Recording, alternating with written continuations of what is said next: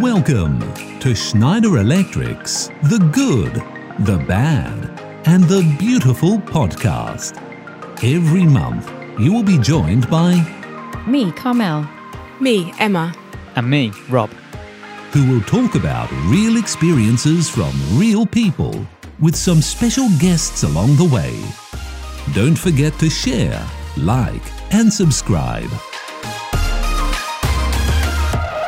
Hello, everyone, and welcome back. It's the fourth episode of The Good, the Bad, and the Beautiful. Can you believe it?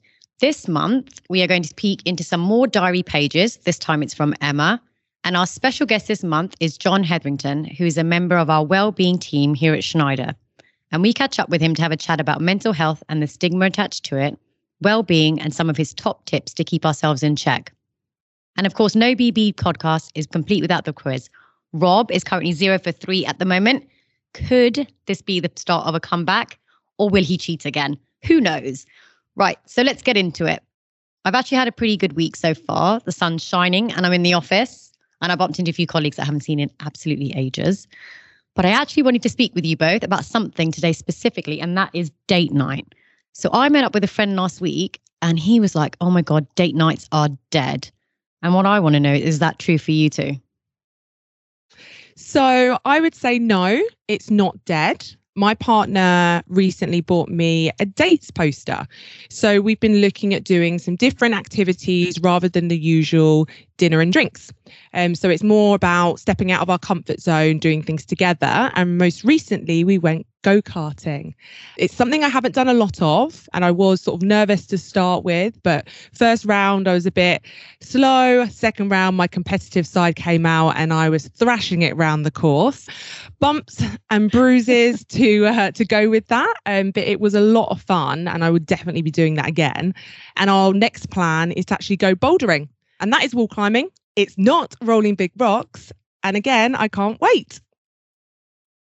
So I would also say that date nights are not dead. However, I think my pace of life sounds a little bit slower than Emma's, and I'm feeling a little bit boring now. So me and my wife, we do a, lo- a load of board game nights. So you know, we, we we love a good theme. So you know, we'll play, we you know, articulate things like that. But we also do the more in depth board games too. So we have like co-op Lord of the Rings games because I'm I'm a massive geek like that. But at the same time, we'll have like mead on the go and the Lord of the Rings theme song playing in the background and just get fully immersed into it. And, you know, we make a whole evening of it. So, you know, we love to do that kind of thing. And we also do like labyrinth theme ones as well. We have that soundtrack playing. So it sounds really sad, but I really love it. And we also you know, we do things like escape rooms and stuff like that when you're going pre-lockdown. So we do some kind of exciting things, but I think we've we've talked about competitive sides, right? So I get quite competitive as well, and she kind of panics. So dating my nights maybe don't always go the way we had hoped. So, but they're not dead. Absolutely not dead. My God, I seem, you know, getting a bit sad now. I need to go spruce up my date night. So we did an online art class together, which was actually quite nice. Had a glass of wine, did some art together. But I'm just like you, Rob, because I get really competitive. So things like Monopoly have been banned from our house oh, because one, the game takes about eight hours, and two, honestly, my husband cheats, and I just can't stand cheaters. I just go ballistic about that. But yeah, yeah, the art class was the last one. I'll have to come. Might get that poster now, Emma. Sounds really intriguing. I recommend the poster, I really do, because if you're lost for ideas, they're there ready and waiting for you, and you actually get to scratch them off. So it's a little bit of fun. You get to scratch Yeah, each one cool. off once you do it. But you know, what about? I'm going to throw this one out there: singing. Does anyone sing with their partners? Um, you know, which reminds me, Carmel, how did you get on with your opera application? So I Um, heard the radio broke when they played her audition. How dare you? How dare you? And for those of you that don't know, I did an application to be an opera singer and I didn't get in. No, they didn't even bother to get it back to me or anything. I was just like, that's really sad. I can't But yeah. imagine why. We'll Is that about this because you weren't? Were you not bad enough? Is that the whole point? Oh, actually, Emma, don't, don't you're do this, right. Emma. Don't do this. Emma. Yeah, I think that's actually it because it was for really bad singers to turn them into opera singers. So thank you, Emma. Yes, I don't think I was bad enough. Great. I'll take that with me. I'll take that with me. Funnily enough, coming back to Emma's question about do you sing together, my wife's birthday's coming up soon, and I made a makeshift karaoke machine using a guitar amp I have. And we were in my office a few weeks ago doing a test run, and we ended up sitting in there for about an hour with disco lights on the go, taking it in turns to sing karaoke songs. So, I love mean, that. yeah, I, I guess we do sing together.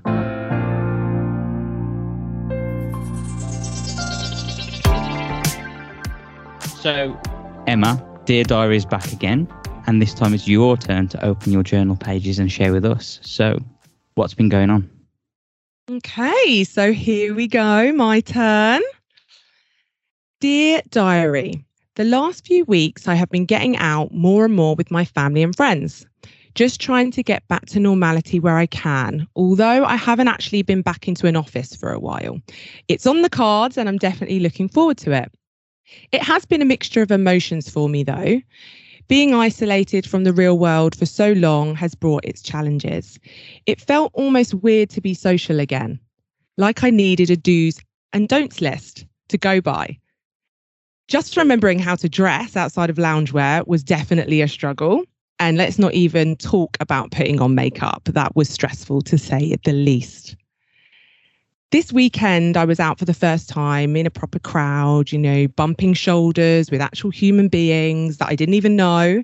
And, you know, at the time I was fine, living my best life.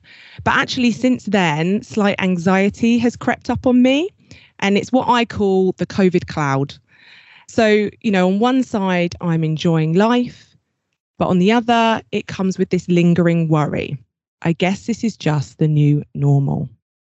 Thanks, Emma. I think that analogy of the COVID cloud, I think we can all relate to that, really. You know, I think it's a bit of excitement, bit of anxiety. You know, it's all a mixture, isn't it? And I think it's beginning to accept that it is a mixture. One day we'll, you'll feel something, and maybe one day you feel the next. I think when we first thought of sharing our diary entries, I, I think I remember as a top tip that I had got from my psychologist to help me reflect on my days, but also look back to certain times and dates. You know, the good, the bad, and the ugly. I guess but it definitely helps me to keep my emotions in check, which is why we thought it was such a good idea to share that, which I think brings us nicely into our focus for this episode, which is mental health and well-being.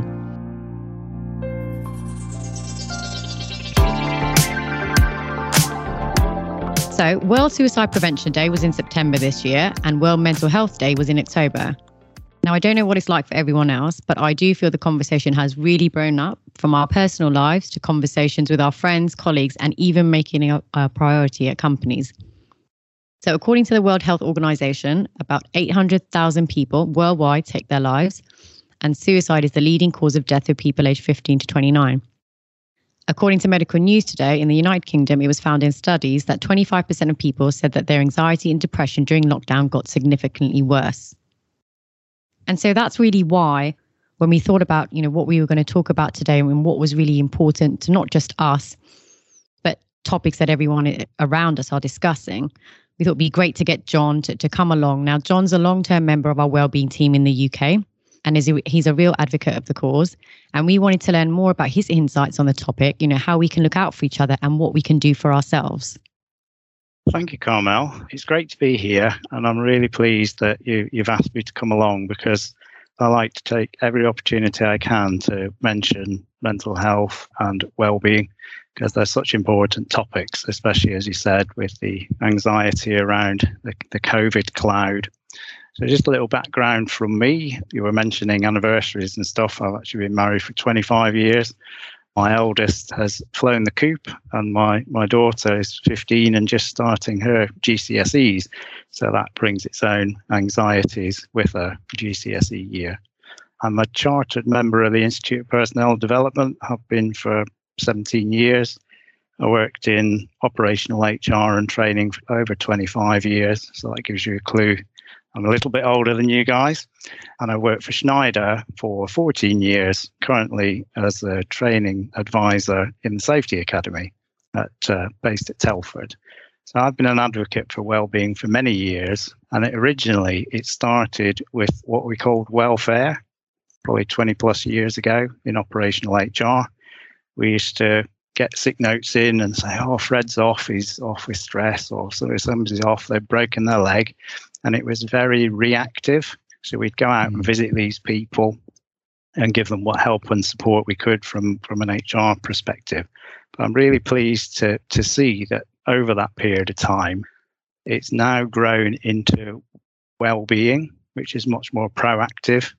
And that's where we give people some hints, tips, and advice and some training around the things they can do to help their mental well-being and their resilience. Thanks, John, and thank you so much for joining us. So, I think the best place for us to start here is to try and define mental health. What are your thoughts on this? Mental well-being is the ability to observe, train, and manage your mind. It's being aware of your thoughts, your beliefs, and your perceptions. Being able to concentrate and focus, cope with the stressors whilst functioning productively. If we imagine a line, at the right hand end, we have excellent mental health, which is someone who's relaxed, has a high level of mental re- resilience. Most people rarely reach that category. In fact, studies by my colleague Dr. Andy Cope suggest that only 2% of us in the UK are in that area.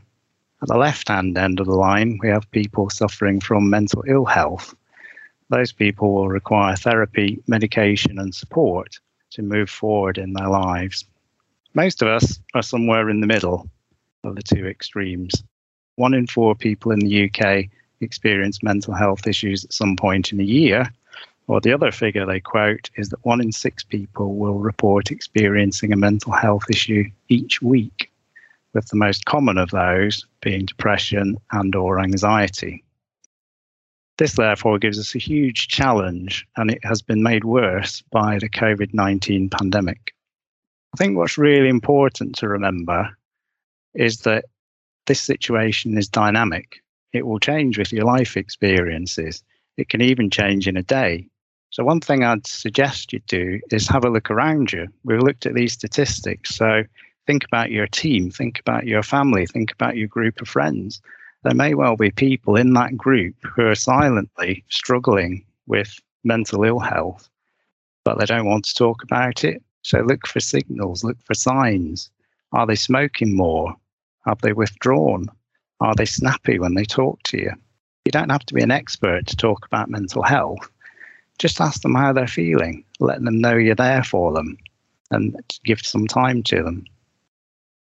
Yeah, you, you know, John, this was this was a really key learning for me, right? When I when I was thinking about or being taught about even mental health versus mental illness, um, this concept you talked about of a line, it was first kind of talked to me as a as a matrix, and you can kind of see the four quadrants and where you might sit on that, and that idea of it being dynamic. You know, you don't put yourself somewhere and you stay there for a whole week, but it's kind of having that self awareness and understanding and kind of thinking, okay, this is how I feel today and then you know you might have a pick me up and you feel better and it's great and you get out of it. But you know if you're kind of in this negative position for a couple of weeks and you're consistently in there then you start to ask yourself some more questions and you start to think about okay what's causing this? And you try and take change behaviors i guess to to fix that. But understanding that differentiation you know like okay i'm, I'm, I'm having some bad days. My, my mental health is quite bad right now.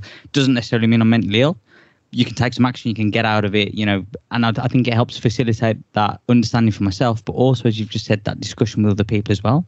So, you know, just that check in when people say, you know, that the ask if people are okay twice rule.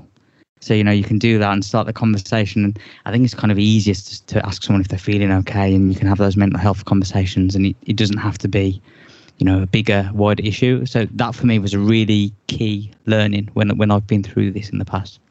Yeah, there's a couple of points there, Rob. Good points. Ask people twice. There's an analogy by Dr. Alan Mundell, and he says, Imagine holding a glass of water. So you're holding it. You can hold it comfortably for 30 seconds, a minute, two minutes. But if you keep holding it and you don't let go of it after an yeah. hour, two hours, your yeah. arm's going to start to ache and you've got to let go. You've got to put it down or you've got to get someone to help you to put it down. I, I think another point is I would say as well, uh, coming back to what you said, is I think for any non-Brits listening, I think it's quite a British thing to say, "How are you?" as a way of saying hello, and then the polite and expected response to go, "I'm fine, thank you. How are you? I'm fine, thank you," and you carry on. So by asking twice, you, you're basically saying, "No, it's a genuine question. How are you?" and then it earns a different response most times. So yeah, that's a simple trick that I learned for sure. Thank you both. Really interesting and some great points there, which leads me on to my next question, really. What about well-being in general? Because it's not just about mental health, is it?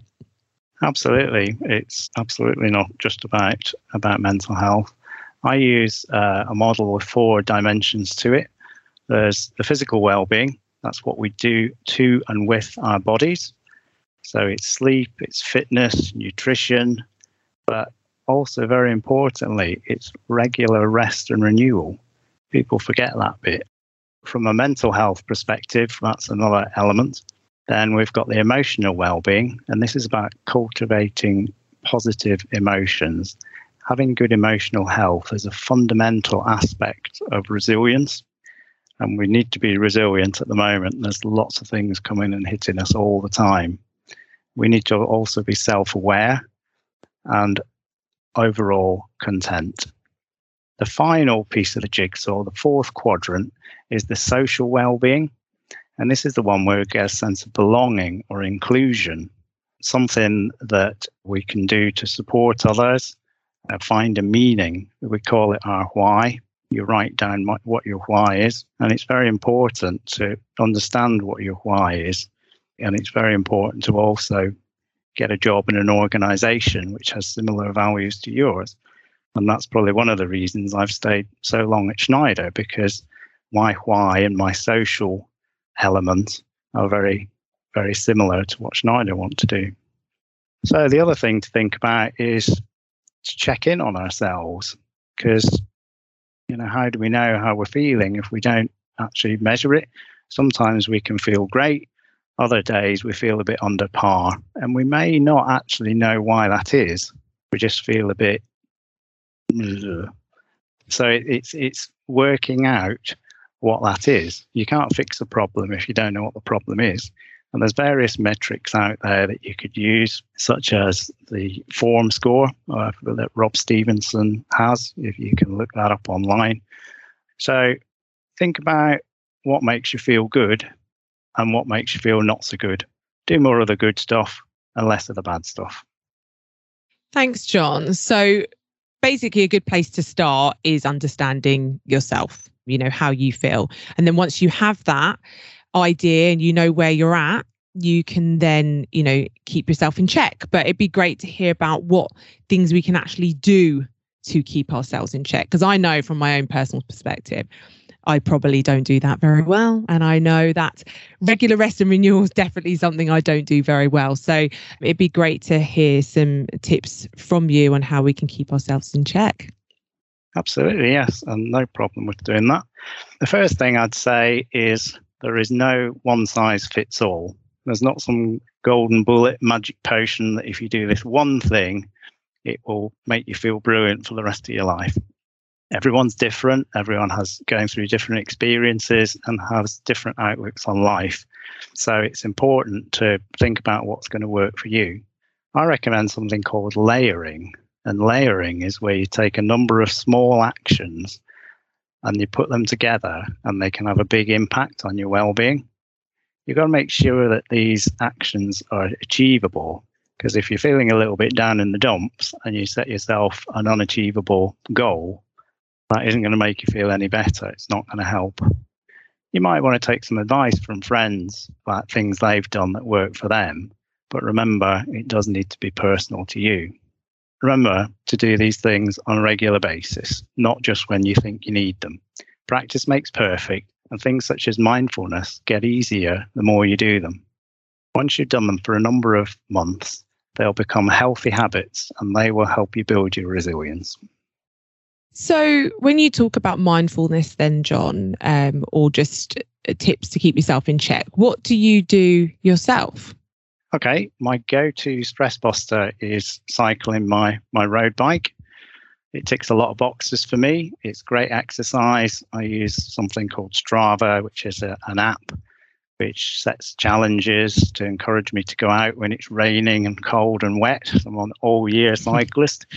it helps me relax mentally because I've got to fully concentrate on the road and cars and tractors and all sorts of things, and it gets me into a really good environment because I love being outside, and it, I can very soon get into the Derbyshire lanes. So I'm I feel at one with nature. I'm breathing in the fresh air and, and pushing myself on on the bike. So I, I do that two or three times a week if I can.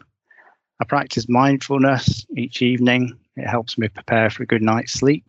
And I also do that sometimes during the day if I'm struggling to concentrate or I feel I need to relax.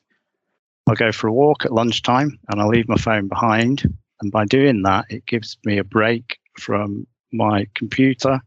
So it slows down my blink rate, it improves my breathing, it gets me to refocus my eyes, so less headaches. It refreshes me, gives me some light exercise.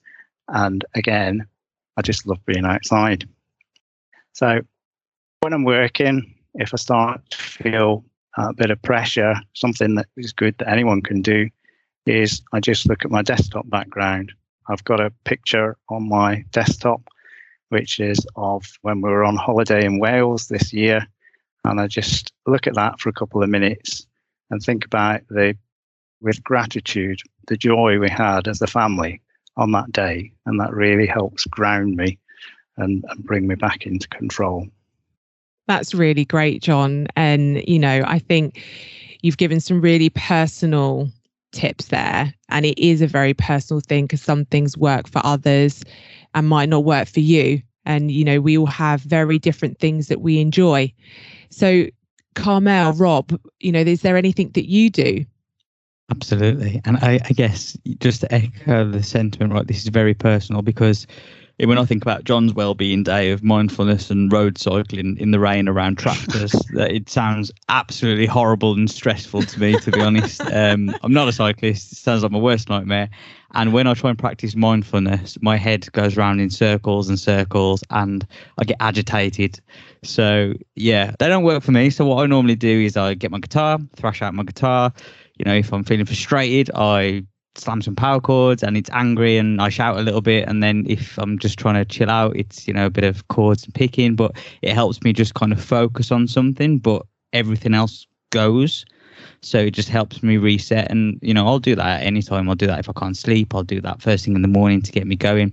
I'll do it if I've had a, you know, a few calls in a row, you know, whenever it, it suits me. And that's, that's kind of my go to really. I bet your neighbours love you, Rob. no comment. Um, so what I do is I I actually really like mindfulness. I think it really works for me. I think if I leave it for a week or so, I think it does have an impact on me. I think I just have to keep going. And like you said, John, it was, you know, building up that kind of as if it's a habit, right? If you keep doing it a bit every day. And one other thing that I like to do just between meetings, um, if we're talking about that, I just go in my garden and sit on the grass and I just stare up at the sky because I just love the color of the sky. I know that's really sad, but I'm just in the moment and I just concentrate whatever's flying by. If it's an airplane, if it's a red kite, yeah, and it really soothes me. So it's quite nice. That's a great example, Carmel. That one of the things we encourage people to do if they are feeling a little bit stressed is to look up, especially if they can be outside, because that really brings it home to you that you're you're, you're going from an inward focusing, oh, I'm stressed, I'm thinking about this, to a very much outward focusing. And wow, I'm actually just a really small piece of a really amazing jigsaw. Well, John, I just did that and I've seen a crack in my ceiling now. So I'm more stressed when I started. So thank you very much for that. What, what about you, Emma? What do you um, do? Well, I'm avoiding looking up in case I see too many cobwebs, to be honest. but I'm with you a little bit, Rob, on mindfulness. I do struggle with it. I've practiced it on and off for for years now um, but i just find it's you know sometimes a little bit hard to focus. But you know having my two dogs actually really helps. They're great when it comes to just taking some time out whether it's just chilling with them or you take them for a walk but they're very good at soothing my mind and I think they definitely do play a key role in my well-being. And dare I say it, doing some housework. Now I sound really sad, and my family, when they listen to this, are gonna laugh uncontrollably, probably. But it is a distraction basically. So that's really why I would do that. And in fact, we spoke about singing earlier, and I did used to sing quite a lot just at home. I'm not professional or anything, but actually, it was a really good stress relief. So now I've said that out loud, I think maybe I need to get back into that. ABBA Gold 2 is a fantastic housework album, by the way. So, mm, okay. Okay. popular one in my household. I like the old power ballads playlists. as you can uh, imagine. I think animals is a great thing to talk about, Emma, because they really are a stress reliever. And, you know, your dog loves you unconditionally, doesn't it? So it's great to have um, animals around. And, and in fact, animals, horses and dogs are used in, uh, in therapy for people who have mental health issues. Yes, I have heard that. It's it's definitely correct. It's fantastic when you have the opportunity to have animals and even if you don't, you know, I do know some people that they borrow animals. So, you know, even you haven't got the opportunity to have a dog or a cat or whatnot, it might be that you get chance to spend time with uh, a, a neighbours or a friends or take somebody's dog for a walk. So there are other options if you aren't in the position to have your own. So to all our listeners, you can bear that in mind. So, back to mental well-being. The other thing we wanted to talk about really is the stigma around it, the stigma around opening up and talking about mental health. I would encourage people not to be afraid to talk. And from my own personal experience, you know, that is something actually it took a while to build up to. But, you know, talk about your experiences, talk about how you feel. And people on the other side, the advice is to make sure you check in, ask questions, you know, and just make sure that you're aware of what's going on with your friends, family, colleagues. So, you know, any advice around that, John, and the, you know, the stigma that comes with mental health? Yeah, there's definitely stigma around mental health. I'll give you two scenarios. Let's say we've got a person called Joe, he's got pneumonia and he's off work. He'll probably put that on Facebook. His friends will all see it, they'll comment and they'll say, Oh no, that's terrible. They'll probably come round and visit him with a card and a gift and wish him a speedy recovery. So when he gets back to work, his friends will come, Oh, it's great to see you back, Joe. Glad you're back. Are you feeling better? And that's how the conversation will go. But let's imagine the next year, Joe's off work because he's burnt out. He's going to tend to keep that a little bit under the radar. And he may well say, it's not that. He may well say it's something else he will be embarrassed. He won't want to tell his employer the reason in case it goes on his HR file. And when he does come back to work, he'll probably come back quietly. And most people will say something quietly to him, but they won't really know what to say, and neither will he. So, looking at these two scenarios, those are both illnesses, but they're treated in very different ways. So, if we look at some of the, the stats from Mind, the mental health charity, nearly a third of people, 30%, said they wouldn't want to talk openly to their manager if they were stressed. And only 5% gave the main reason to their employer that they were too stressed to work. The other 95% said it was something else, like an upset stomach or a headache. So they may have burnt out, had a couple of days off, they've gone back to work and oh yeah, I just had a tummy bug or I had a, had a migraine or I had something, but they've not they've masked the fact because they're not comfortable because they feel there'll be implications of saying that. So what we really need to do is create a more open culture where we are able to discuss from both sides, whether it's the person who's struggling or it's the person on the other side, maybe the manager or even family members so we can talk about well-being and tackle the causes of stress. There's some great things going on out there. I mentioned Rob Stephenson earlier on. He's a mental health campaigner and he's really encouraging us to go out and smash the stigma. Another thing we can do is have a network of mental health first aiders.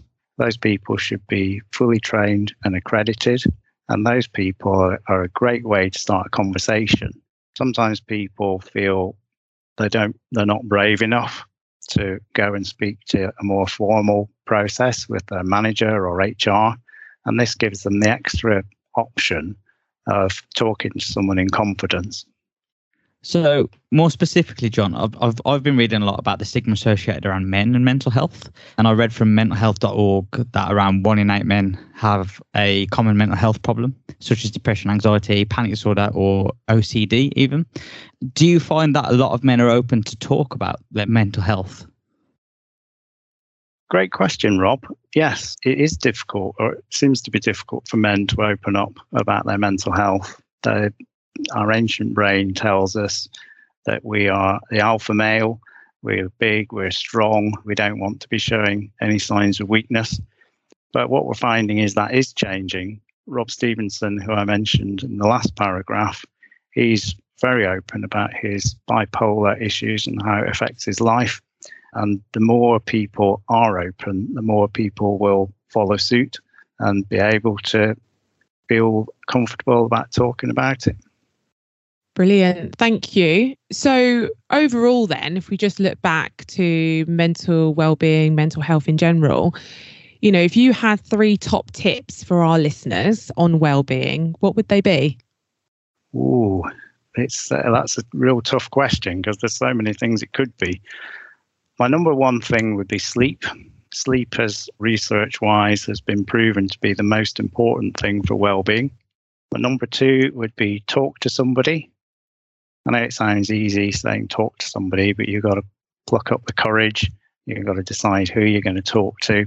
We've mentioned a number of routes already from the manager, HR, mental health first aiders, but also there's other bodies such as Citizens Advice or a family member or a friend. And the most important thing for me about talking to somebody is remember that asking for help is not a sign of weakness, it's a sign of wisdom. And my final point would be experiment and building coping strategies. So we talked about layering before and how that can help with well-being. So try a few, see what works for you, see what doesn't.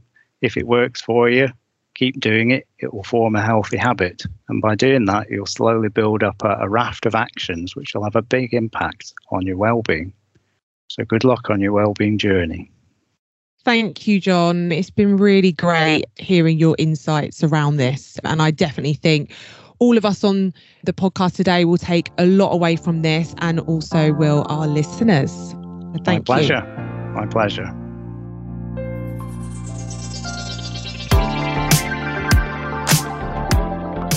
So, now moving on from that conversation with John, it's now for the GBB quiz. And as we mentioned earlier on in the episode, Rob, you are zero for three. Ah. Um, but that's okay. That's okay. We've got quite a few episodes coming up. Now, the first question for today is which demographic has the highest rate of suicide in the UK? Is mm. it hmm. A, women aged 15 to 25, B, men aged 40 to 49, or C, men aged 16 to 35?